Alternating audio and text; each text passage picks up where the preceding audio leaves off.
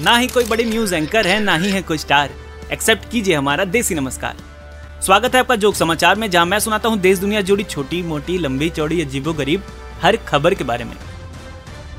तो अर्ज़ क्या है कि रोजेज आर रेड और उसके बिना मेरी ज़िंदगी है अधूरी। रोजेज आर रेड और उसके बिना मेरी ज़िंदगी है अधूरी।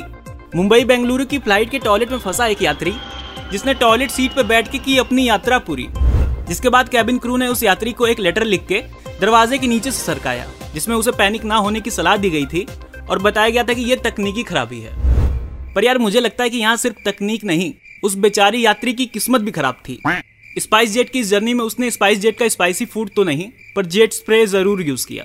खैर, अब वो अपने दोस्तों को फ्यूचर में प्राउडली बोल सकता है कि एक बार फ़्लाइट में एयर हॉस्टेल ने तेरे भाई को चिट्ठी लिख के दी थी। बढ़ते हैं आगे। अगली खबर है मुंबई से।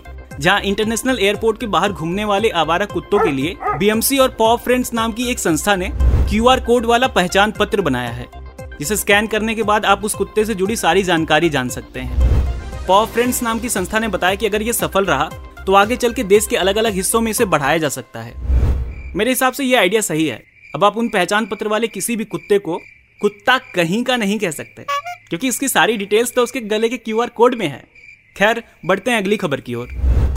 चेस सुपरस्टार आर प्रज्ञानंदा ने चेस के मौजूदा वर्ल्ड चैंपियन चीन के डिंग लैरिन को हरा दिया है। साथ ही विश्वनाथन आनंद को पीछे छोड़कर ये बन गए हैं नंबर वन। इनका सही यार। वरना मेरी लाइफ में तो चेस के नाम पे उसके भाइयों ने ही हमें चेस किया है।